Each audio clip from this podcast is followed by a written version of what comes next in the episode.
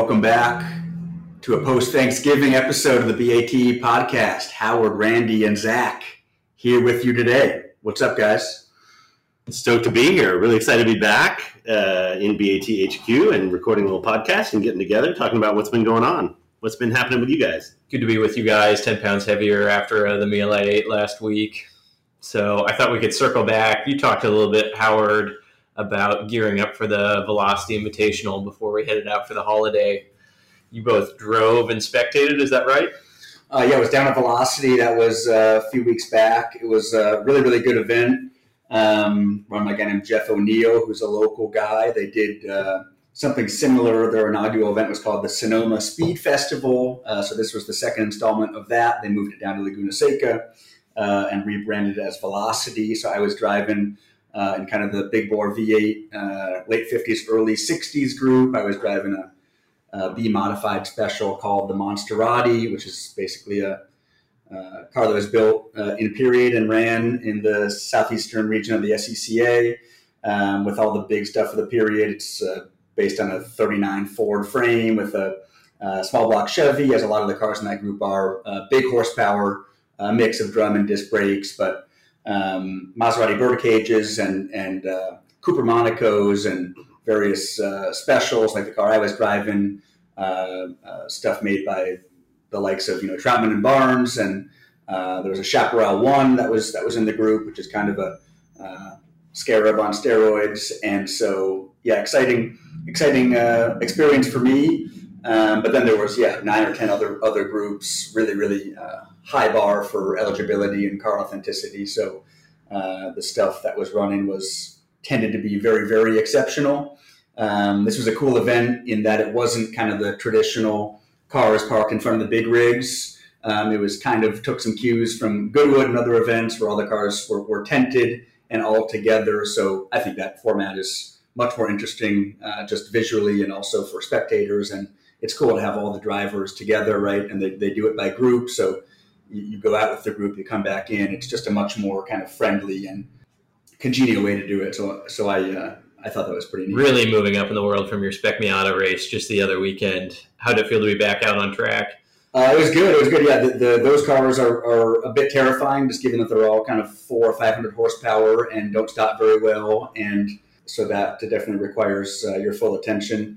Uh, this event had some cool new stuff. They did a what did they do? They had the McLaren F1 team uh, that was there, uh, including the chief himself, Zak Brown, who skipped the, I guess, the Brazilian F1 race to be at, at Velocity. So uh, that was definitely a vote of confidence from him to be uh, there with his crew. They yeah, I heard he gave a talk. Did you go to that, or did you skip that? He gave a few talk. I didn't. He, there was a dinner. I didn't go to that. Uh, they had Mika Hakkinen out, who's kind of a McLaren ambassador, doing hot laps in in uh, a real F1 car they brought. Um, so that was pretty neat to watch. Uh, More importantly, he brought his BAT alumni RV that was there in the paddock. I don't know if you saw. Oh, I did. I did. I missed that. Man, you should have texted me. I would have gotten a pic of it. Yeah, the McLaren team uh, RV from the early '70s that Zak Brown bought on BAT and now has toured around. He brought it to Indianapolis. He brought it now to Laguna to the vintage event, and it's sort of a, one of his favorite vintage race items.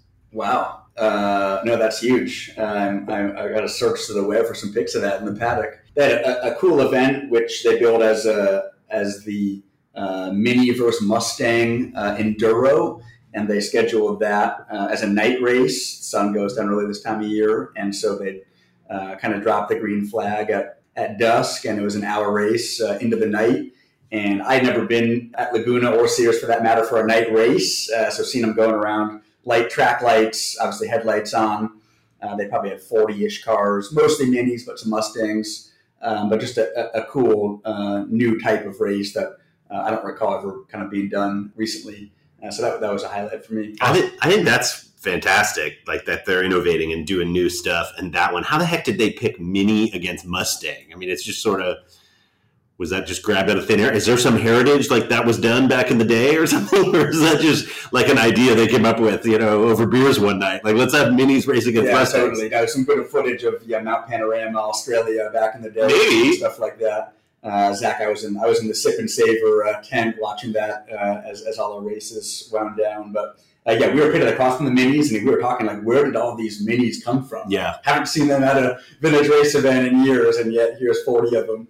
So all these guys, uh, they had Nick Swift, the Goodwood. Goodwood uh, Oh, uh, Swift showed up. Yeah, he wow. Was, he was. I thought it was usually uh, used to be, but back then anyway. Don Racine from Mini Mania, bring Yeah. the 171 red cars out Yeah. of, out of uh, Tahoe area or Auburn or wherever he is. Anyway, bringing those cars out. But I haven't seen them, in, like you said, in a long time. But they pulled a bunch out, huh? yeah, they pulled a bunch out. Swift. I don't know if he won the race, but he was up there. Uh, Swift Tune Engineering. Oh, was that him? Oh yeah, that Yeah. guy's always like doing crazy stuff at Goodwood. It's fun. Yeah, our buddy, uh, our buddy Martin Lauber. Lauber, shout out to you if you listen to this. He had an amazing race in his RSR, uh, won with an amazing battle, three car battle for the lead. He was also driving a mini. I didn't realize uh, he was up there in third or fourth uh, Did they, driving. did they have vintage F1 classes as well?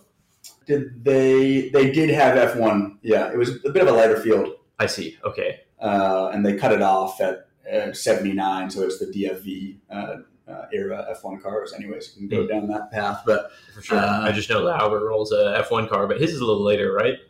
Yeah, he had the Jägermeister car, and then I think he uh, upgraded to a John Player Special. Nice. Uh, maybe we ought to get him on here to tell us all about. We should. Oh. driving vintage F1 cars. But yeah, no, Velocity was was a great event. I had a great dice with uh, two of the bird cages, which is yeah the best uh, seat in the house to watch the races, and uh, definitely want to be careful tiptoeing around uh, with cars like that. But uh, I was I was having a great time, and uh, Zach, we missed you down there. I know, almost. And then it was about three and a half hours of traffic just to catch the mini night races. And I said, maybe next year. Mm-hmm. So, what kind of lap times are you running in the Maserati? Uh, I got down to like a 49 or 50. Solid. I think I've, I have gone faster in it, but yeah, the fast cars were uh, were doing like low 40s. Uh, Spencer Trenery, uh, former BAT podcast guest, he was driving a Cooper Monaco, won the race in our group on Saturday, and then the car broke, so he was out. But uh, yeah, it was all sorts of uh, familiar BAT faces in the group. So it was, uh, yeah, it's, it's all about the people. You know, it makes it makes it fun if you if you know who's out there. So Sub 150 are blowing past the vape pen crowd at Speed SF events. So, pretty Oh, impressive. that- that drum from uh, Yeah. Did that put me in the advanced group? Uh, I think so. Yeah, you're you're uh, passing, graduating from point by only in the Monsterati. If Yeah. ever want to take that for Speed SF weekend. Oh man, yeah. That thing is that thing is a beast. It's uh, you just gotta- Describe it. Um, most people probably have no idea what. Yeah, it's uh, we- ought to post a pic of it, but um, it's it's a B modified special, so kind of a uh, you know not a junkyard racer, but but a guy by the name of Bill Janowski, who's almost ninety years old, who was actually there watching the car, who's still very invested in in vintage racing and, and the car he built. Um, wanted to run SCCA and in Texas, and then later kind of throughout the southeast region, and so endeavored to build a car for the B mod class, uh, which ran with yeah the, the 250 TRs and, and all the stuff uh, in that period. He ran it from 57 to 62 with a variety of engines, but its current form is a, is a small block Chevy with a, a T10 four speed. So uh, yeah, pretty sp- straightforward drivetrain, but um, yeah, pretty pretty punishing car to drive just in terms of yeah four 450 horsepower. Uh, brakes that, that are somewhat effective, but are, are still drums. Uh, other cars are running discs in that group, and something that definitely is very easy to power slide off the corner and, and uh, definitely can make you look uh, heroic just by virtue of the fact that there's a lot more motor than, than tire. But yeah, no, it's definitely an exciting exciting car to drive. Uh, How many laps does it take to feel confident going over the crest at Laguna?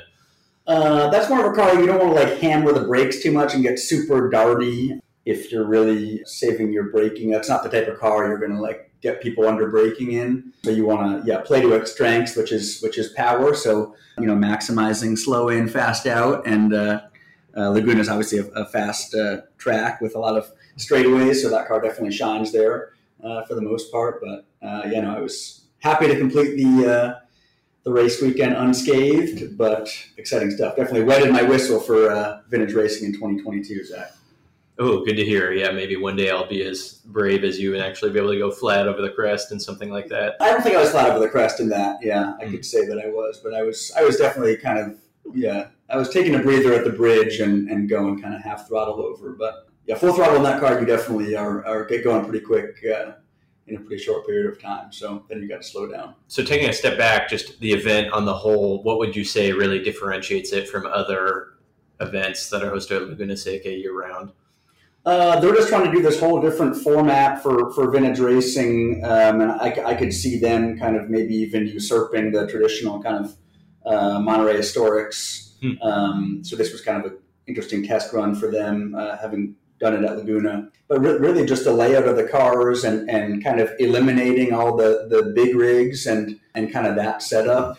I think probably the, the race crews don't love it because the cars are parked away from all of the tools and gear but visually and, and, yeah, would encourage would encourage people to check out social media and, and uh, recaps of the event. But visually, it's it's super compelling for me. The the pre grid they usually they do it in the hot pit, which is kind of way more restrictive for the general public. Uh, for this event, they lined all the cars up in the paddock, uh, also kind of Goodwood style, which allowed everyone to kind of be there for the start of the race and. They had kind of the Goodwood TV uh, cameras going on and, and the announcers, and so uh, definitely the fanfare and, and, feel of it felt kind of elevated and and uh, really professional in a way. So it was it was fun as a driver and, and also just to to yeah be there. Yeah, from my perspective, which was again uh, via the internet at home because I did not make it down, it looked like an overwhelming success. All of the media coverage was just so sick and really made me feel like I missed out. So hopefully I budget my weekend a little bit better next year. Yeah, just stuff having McLaren F1 there just makes it feel like it's it's uh, you know something special. They had uh,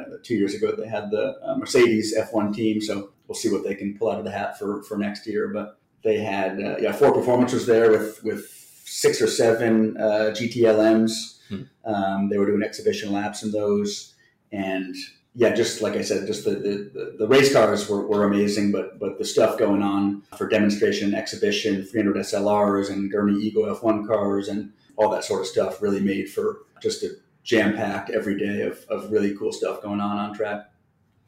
I love it. I uh, I'm a little bit of a Monterey historics loyalist for mm-hmm. August. You know, so it's super interesting to see another event come along and do things differently and push the envelope a little bit and do some things that are working in other markets or, or just try innovative things. I think it's I think it's awesome.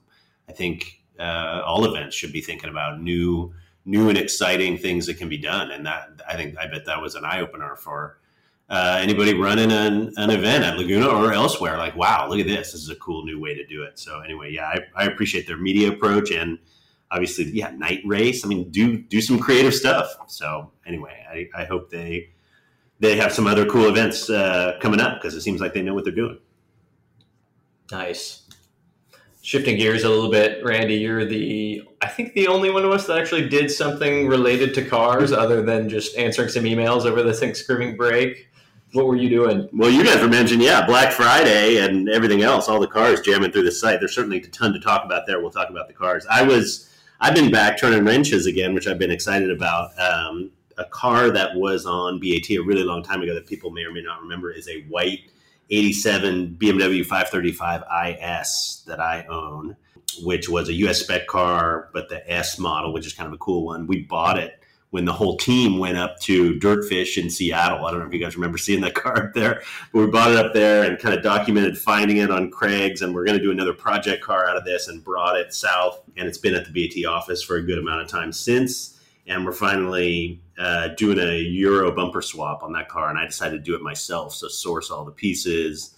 Now you get them. You know, it goes back and forth to the paint shop two or three times because you're test fitting stuff and modifying stuff. Bumper so, swaps, no joke on that car, right? You actually have to do a little bit of metal work. Yeah, it's kind of a pain, actually, as it turns out. Um, halfway through projects like this, you tend to wish you maybe had somebody else do it, but uh, but I've been pushing through and doing it. And my kids have been helping out, and uh, some some buddies of mine have been helping out. And where are we? Halfway through, or what's the? No, we are at, at no joke. You know, ninety seven percent. I know you roll your eyes because I always say all my projects are at ninety seven percent there, but uh, no, this one is is fully running and driving. I need to wire up the fog lights and the front turn signal indicators, but the bumpers are assembled on, front and rear panels on, welding work done your all the parts sourcing is that was done some months ago. So uh, yeah, everything's going together. It's all it's all uh, happening, which feels really good. The, the for people that have seen those cars on the site, the the Euro bumper swapped cars and the Euro market cars, I would say bring a pretty meaningful premium. E28 M5s in black just the standard U.S. cars obviously bring really good money, but same car with Euro bumpers, I personally would pay more for. I think it looks so much better and it's it's Slim transformative. I so mean, much for those, just oh, like they do with E E30s. Yep, yep. So um, there's a few models, or yeah, like a 73 versus a 74 3.0 CS, right? Like people pay way more money for the for the early chrome bumper cars. So there's uh, reason to do it. It is a it is a hassle, but man, the thing looks good. This is a white car, so it's getting the white painted bumpers. But your reason is mostly pride. Ever since you owned that car, you've been talking about doing the bumpers on it.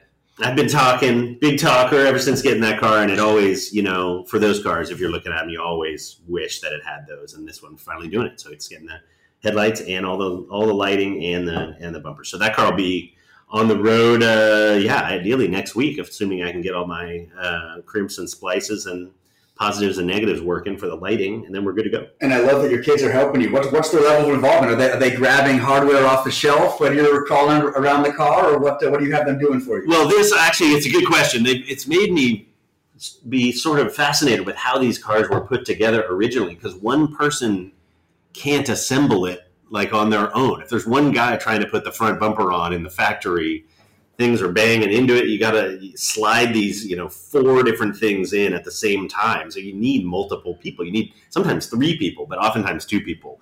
So I'm I'm the guy that has to figure out like is a is a five year old capable of helping with this, or is a ten year old capable of helping with this, or do I need to, uh, you know, draft my wife or some friends or a neighbor or like my dad, or what do I need to do? So anyway, there's there's uh, some needs, and they're yeah, the young ones like chase tools and like you know they're stoked just to you know do the dustpan and the broom afterwards or whatever. Um, but the the some other folks have been able to to really help out in terms of yeah, meaningful stuff. We were welding on the car um, four or five weeks ago and doing different stuff that's pretty significant. So that stuff's hard. And then I had to find a body shop. I hadn't taken a car to a body shop for that sort of small detail work.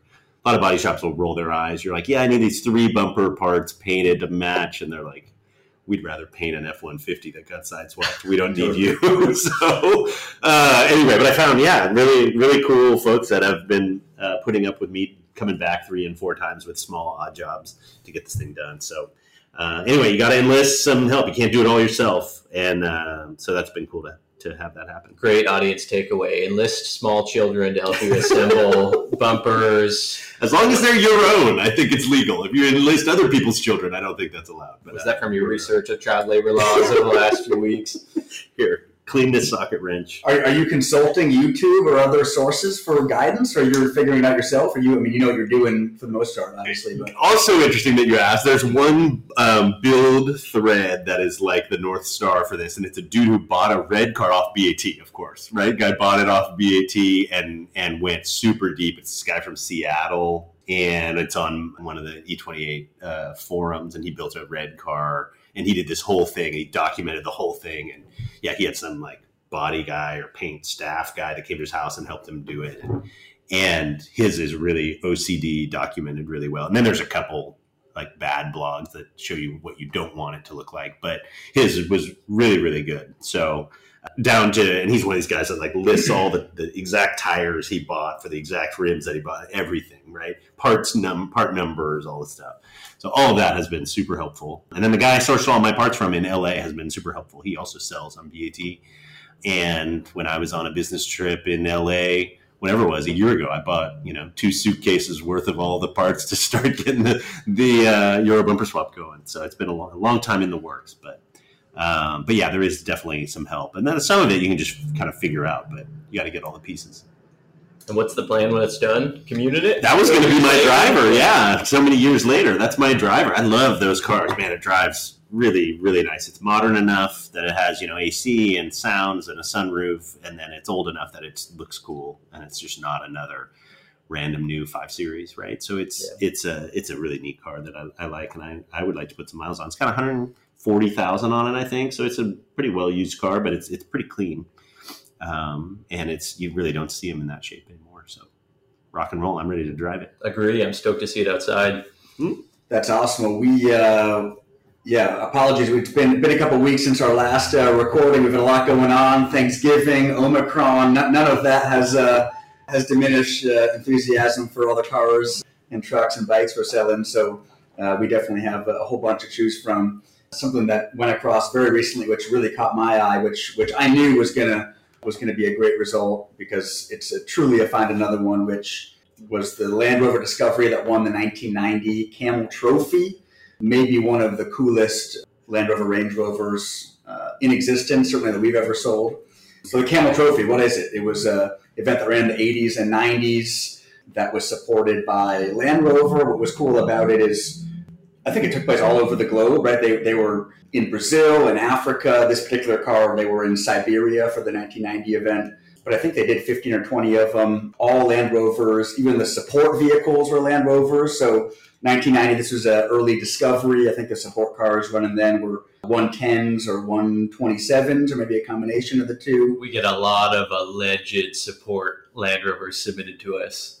Yeah, right. So yeah, uh, a Camel Trophy support that that'd be a cool that'd be a cool raid, but the the, the winning truck is uh, is a cut above. These cars were outfitted by uh, Land Rover Special Vehicles program, so they were very intentionally prepared for for this kind of marathon event. But a lot of people are, are decking their cars out kind of in the style of, but this this was the one, and yeah, sold sold for one hundred and thirty eight thousand dollars, which I don't know if I have an opinion on what it might be worth, given that that it's the car, but uh, definitely uh, a, a, very very historic uh, discovery, and we were we were thrilled to list it. I mean, these things in those events were absolutely trashed, right? I mean, you look at the you look at the photos. That's another reason this one's so valuable because it, it came through it in pretty good shape. Like you look at Camel Trophy photos online, and you'll find them with water up to the roof line, right? I mean, they're like you can you can really basically use up the vehicles over the course of these crazy events. And and for those that yeah, don't know. I'm, I'm no total expert on Camel Trophy, but watching videos and and just being psyched about off roading back in that sort of day. I mean, they were. It's kind of like a, a timed rally. You need to get from point to point, but there are also, I think, like skills challenges and like sometimes you had to float the vehicles down a river. I mean, you, you did all sorts of really uh, unusual and crazy things that they were outfitted for. And it was typically two man teams from different uh, countries. So it, it almost have a you know Olympics uh, sort of uh, mentality of the you know the, the Dutch team versus the um, versus the South American team versus the Brits versus uh, I think there were some American teams. Um, but Camel Trophy and that logo, I mean, there was all sorts of merchandise and marketing and videos and all this stuff back when when I was a kid getting into four wheel drive stuff, and this this was the most extreme of it all. So re- yeah, really to find this vehicle, like Howard said, a, a mustard colored Rover uh, with stickers on it. You can find one of those and find some pretty cool ones actually, but to find the ones that actually did the event and survived the event and were the winner of the event, I, have actually never seen another one for sale really offered anywhere. So I, I think it would be super interesting to watch now if more of these come out of the woodwork and they went to some pretty like far out places. They went to like rainforests and the Amazon and Burundi, and, and this was in Siberia, like we said. But uh, yeah, I mean, just the logistics of getting everyone to the starting grid and then you know dropping the green flag is uh, is is yeah definitely encourage people to to uh, check out some YouTube vids on on Camel Trophy, but. Um, Camel was obviously the, the, cigarette company that was the, the lead sponsor, and, and Land Rover Range Rover was the support. I think that that was succeeded by what the G4 challenge. We've sold some Discovery G4s. I don't think that quite had the panache of uh, of Camel Trophy, but it didn't have the cigarette sponsorship, which takes yeah, it down a couple yeah, notches. Absolutely. Right? So you know we, we've talked about uh, on this pod our favorite events, a number of them. I don't know if we mentioned Camel Trophy, but it's it's definitely up there. Um, so this this was a this was a neat car. Yeah, and a two door model and turbo diesel, so obviously non USA spec and somehow this thing's in Alabama um, coming in, given that it's a 1990 uh, model year. So anyway, very interesting vehicle and super cool that we could have it. And yeah, I mean, you can talk about 138 grand for one of those. Um, you talk about you know race or event history. We sell um, different sorts of sports cars that get a very meaningful value bump if it you know was at the right race at the right time. This is a, an event winner. So yeah, you talk about price. I mean, I think if you're in that world, like it doesn't shock me at all that something would bring six figures for something that wins the Camel Trophy if that's your sort of pinnacle of, of uh, off road sport or motorsport. Would you rather have that or a Bob Tullius TR8? Oh, wow. Um, We're talking about esoteric, real deal race cars. and both British, yeah, and they have the same. No, this is a diesel, but I mean, they put the the Tullius. I think has a V8 in that car, right? Is it a right. Rover V8? Yeah. And these things um, in US trim had Rover V8s. There's some there's some through lines there. Um, I mentioned that because that car was running at velocity, and I was Yeah. on the pre-grid with it, uh, and so and esoteric stuff, right? That's actually yeah, isn't that the guys out of uh, Grand Prix Classics right. out of out Yeah. of San Diego? Um, that's a cool. That's actually a pretty cool car. I'm actually okay with that. I'd probably actually, I never thought I'd maybe say that, but I'd actually I'll take the TR8, Bob. So yeah. Anyway, other other cool stuff on the site. Um, we've had all sorts of wild listings. What other stuff are you guys gravitating towards on the site right now? Well, Zach, there seems to be no shortage of Uber two and three digit uh, mile Buick GNXs. I know we've uh, touched on that in the past, but I've, I've enjoyed seeing a constant stream of those going across all, all uh, people that are super psyched for, for each one. Yes, we're in a lovely, lovely period of wealth in Grand Nationals and GNXs, all incredibly low mileage on the GNX side, some pretty low mileage Grand Nationals as well. I don't want a GNX that has 300 miles on it, though. Do you? I mean, I'd love to actually just go run one of those at stoplights or whatever. So I it gotta seems like, even walk that back and say, do I want a GNX? Yeah. That's more the question I Yeah. ask myself. Or I But- guess, I mean, is GNX a guarantee over just a Grand National? Would you just go drive a Grand National, or would you want it? Everybody wants a GNX. That's a that's a terrible question. I would- have to take the GNX. really, I would confidently own a Grand National. Totally. personally.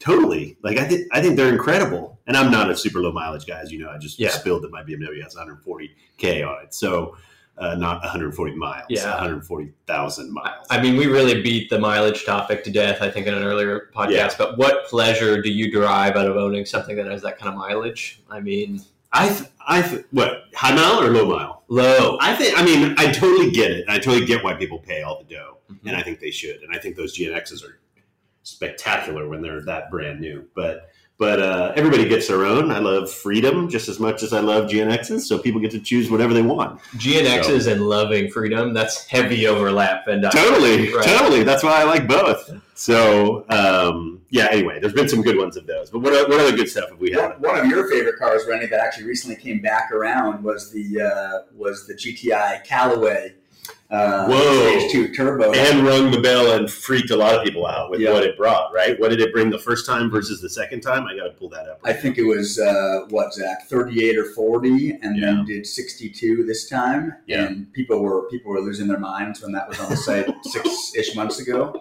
I went to a cool guy who, who uh, drove it around New England and then resold it. But yeah, no, I, I know uh, I know we were all geeking out about yeah, that. 38 and then 62, s- what, 18 months apart. And I mean, I don't know. Could it repeat 62 over and over and over again? I don't know. Sometimes it's just a fist fight and, and they go for big dough because another one's not going to come for a while. But you know, I love GTIs. Mark 1 GTIs in white are fantastic. And it's it's on one hand super cool to see you know people appreciating it because I think more will come out of the woodwork on the BAT, uh, but it's also kind of crazy to think about it costs you whatever uh, you know new new Golf R money or, or whatever to get into a, a Mark One that's that's got 140 horse on its best day. Yeah, well said. Uh, I look to you very much as the resident VW expert and mouthpiece for the broader VW community. So I wanted to throw this one to you, dovetailing off that GTI. Have you checked out the VR6 swapped Rally Golf? I have, I very much have. My uh, I saw that when it was in the system in the back end before it made it to the live site. Um, I think it's a real rally golf, as far as I know, right? And then it's just the engine swap and the and the lowered suspension and stuff are obviously pretty heavily modded. But um, that's pretty wild. You don't see a lot of rally golfs in the U.S. Um, I have never seen one in the U.S. in the flesh. I've seen plenty in Europe, and they're around, and I, I kind of follow those, and I kind of like them. I have a narrow body one, and and kind of prefer that look. But Educate me. What is a rally? Is that is that all wheel drive or what is a rally? all wheel drive homologation car for I believe Group A rally, and yeah, pretty pretty cool car. Box flares, narrow headlights that have air intakes beneath them. Obviously, the the uh, um, all-wheel drive system that I don't know if was actually the Synchro system or if it was it was slightly different than that, but kind of an unusual, certainly an unusual car, sort of in the vein of the E E30 M3, just sort of box flared and and uh, not for the general masses, but with some crazy equipment, and never never for the U.S. Ton of people back in the day would swap in the headlight setup out of a out of a it had projector headlights and a slimmer headlight, which some people thought were super cool on on Jettas and and GTIs and Golfs. But dude, I can just these are going around Nurburgring on on Sundays for, for lapping, right? Absolutely, but nowadays the ultimate German finding um, finding a clean stock one in a good color is really hard. I mean, they've all gone tuner. It's it's like trying to find a good STI is going to be in another 15 years, like the 2.5 RS that hasn't had a intake kit put on it, right? It's like not going to exist. So those cars, so many are tuned, and this one's tuned pretty crazy. A lot of people want the six cylinder uh, horsepower bump, but um, but that yeah, six cylinder noise coming out of that thing. people love VR6 sound. So yeah, that's that's kind of a Another reason why I want to grill you on that is because I keep pulling up that listing back to back with the Delta Integrale Evo 2 we have, Mm. and that's also very in your wheelhouse. I see Mhm. some overlap between those box flares, humble hatches, but rally homologations. Integral is very near the top of my list. Oh, as, as you know, I love those cars. Uh, always have. So the I don't think the Volkswagen ever quite got to the stature of the Integrale, um, but it's still a super cool car and maybe rarer based on numbers because a ton of Integrales were built. So. Yeah, what's interesting is, I mean, both these cars have a lot of room to climb. I think they both have four days left and are ending on the same day.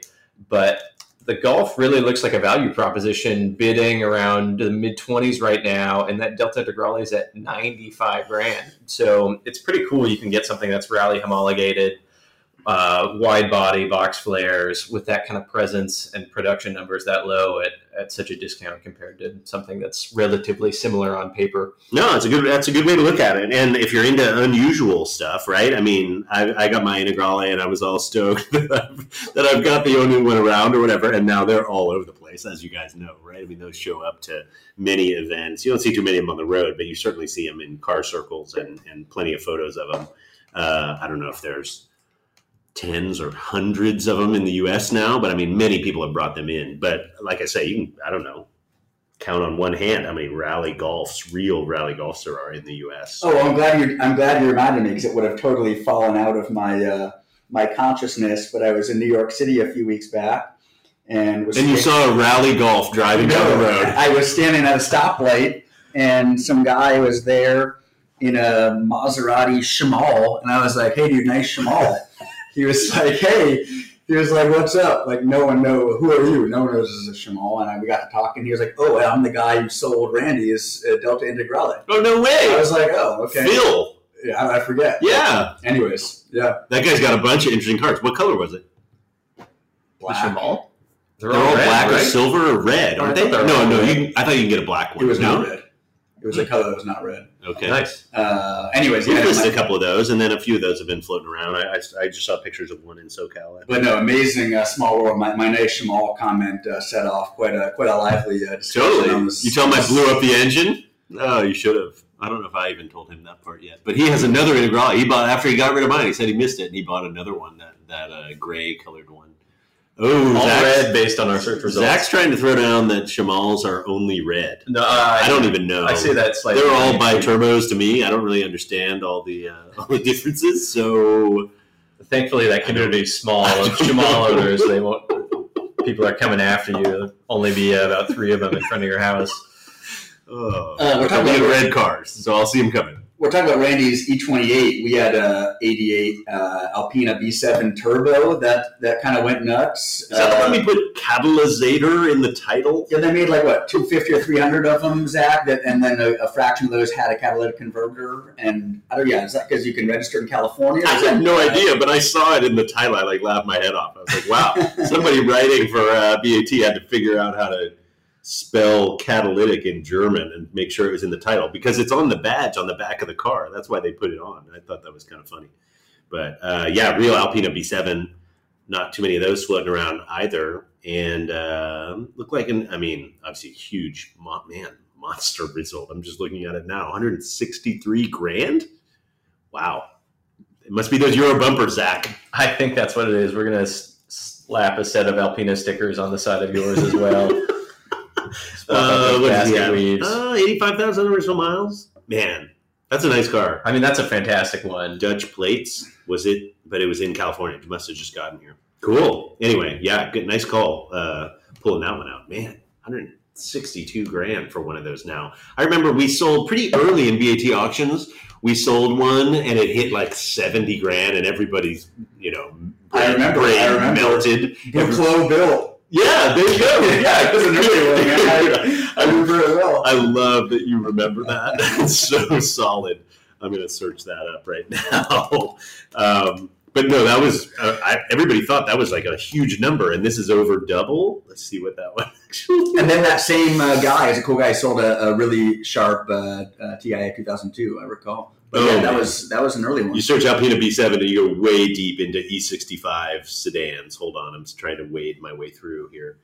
Uh, see if I can find the. It was green and color. There it is with the with the parking lights on in the in the shot. It's sold for sixty thousand five. Was that 2015? That was 2014. Wow. September 2014. I'll, Uh, pull, two digit lot I'll number. pull a lot number. He may be in the two digit club. Uh, 42. Yeah, that was wow. car number 42 on BAT. And uh, you knew the guy who won it, which is amazing. The guy who sold it was Roy W33. And it sold for 60K. And I remember people being like, oh my gosh, Randy, what's happening? BAT auctions are crazy. You're selling E28s for 60000 And now that one just went for 100K more than that. So, hey, I guess we all should have bought that one back then. That was a long time ago, man. Seven years ago. Yeah. Lots changed. Yep, absolutely, absolutely. Uh, we've been having a, a seeming never-ending uh, menu of really awesome uh, 4x4s and trucks, uh, stock and modified and everything in between. We have two pretty exceptional 4x4s. Zach, you wanted to chat about those. One is actually something that I've never even knew existed. It's a it's a 70s Bronco style truck built around a modern Raptor. Well, I don't think it existed until this build was finished, right? Well, right, but I mean, I don't even know who's building these things, but I think I actually fielded this one when it came through, and I was just like, talk about doing a double take of what am I looking at here? It's Yeah. so funny scrolling through the listing. I always think that somebody dropped the ball and swapped in the wrong interior photos for that truck because you go to the exterior and it's all like stretched Bronco pickup body, and then you go to the interior, it's modern F one fifty Raptor. Sometimes it's hard to yeah hard to figure out on some hot rods and and this one where they where they meld the two together. But yeah, it's um it's pretty wild to look at all the the drivetrain. I, I, uh, I know you guys have maybe driven some Raptors or been in some Raptors, but they're this thing would be great going down the road compared to the the old twin uh, twin beam and you know leaves out back and all that sort of stuff. This thing, I think it'd go down the road really well. It looks like the engineering they did on it's pretty cool. And then, do you, are you guys aware of the the four door Broncos like this, where the top comes off, called the Centurion? We've Mhm. listed a few Centurions. They, I don't believe they ever did it in this '70s body style. It took until the I think the OJ body style before they before they started building those, or maybe the bull nose. But it um that's what this reminded me of, and I was like, wow, did did one of those exist? So I kind of went down the rabbit trail of figuring out was there ever a four door Bronco removable top that they just grabbed this body from, or did these guys have to really build this thing from scratch? And it looks like they took the latter. They like kind of molded together several cabs and and uh, beds and bodies to make this thing work and make the wheelbase work. And it, I, I think it's pretty cool. A bunch of people have been texting me about it, saying, "Randy, check this thing out." You know, all your all your Raptor friends, like who actually say they want an old Bronco. Here's the combo. Yeah, there's some Bronco, there's some F two fifty, and like who knows what other you know Ford truck parts bin stuff they needed to, to wrangle together to make this work. But uh, it's pretty neat and, and something that is that is truly uh, in a class of its own as, as far as I'm concerned. When, when you're talking about kind of uh, customized, personalized, modified uh, vintage trucks.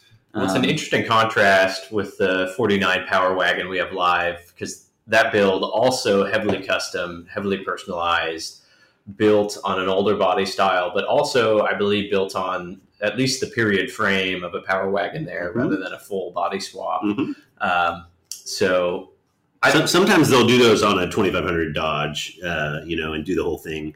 But you can you can pick those out pretty quickly based on based on some aesthetics. So that one, yeah, I didn't look too close on that one, whether it's still on the old frame but with new axles, or if they actually went ahead and just you know lifted the body, custom built the body to the new frame. But guys, guys are building some really wild stuff, and as we know, people are. It costs quite a bit to commission one of these, and it and it's usually you know a couple years or more to have one built. So the fact that these are coming available and you can you know snap your fingers and get one of these. Granted, it costs a whole bunch of money, but you you don't have to wait in line for these craftsmen to, to build it if you like what these look like.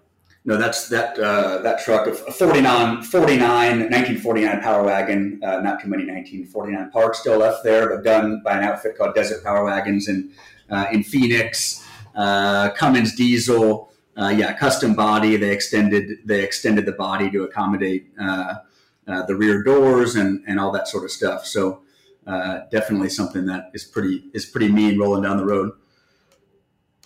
Yeah, well said and I, I, also think there's just something worth mentioning where we get a lot we get a lot of custom builds. Some air a little more on the homebrew side of the custom build world but these two are pretty clearly well executed through and through which is why we both made the call to bump them as premium auctions. So premium four-wheel drives. How many how many things fall into that category other than these two crazy builds. Man, I hope more Paris or sorry, uh, more Camel Trophy winning Land Rovers. I'd take a Paris Dakar though. You were about to go down that road. They raced Range Rovers and mm-hmm. and actually Land Cruisers and all sorts of weird stuff in that. I don't know if that gets premium billing unless we get the you know bottle of champagne that that uh, that went with it when it won the event. But anyway, we got to keep our eyes out for those. Some good stuff getting submitted. Uh, other thing I wanted to shout out, which is uh, maybe something we'll never see again, is, is we listed the, the, coolest Porsche 924 out there, which was a which was a Carrera GTR, um, a Holbert racing car. That uh, I don't know how many of those they made, but it but it couldn't have been many. And that was the real deal. Car that ran it at the Rennsport uh, reunion in 15, and super cool uh, flares, full on Carrera GTR race car, dry sump, Kugelfischer injection. Um, so that was really neat to see uh, on the site and uh, those don't don't come along very often. So I was I was really proud that we got the chance to uh, to sell that one. I thought it was gutsy that we described the drivetrain in that Porsche 924 as a turbocharged and intercooled 2.25 liter Audi inline four. Mm. I thought that was that was fighting words for some folks. I thought I thought that may. Uh, I didn't know where that was going to go for the Porsche and the Audi folks, but I loved it. Yeah, look at that car. I mean, the, the, the rear shot with those wide rear fenders of fiberglass and the big wing. What a, what a neat looking car anyways, interesting stuff. Uh, any any final thoughts, guys?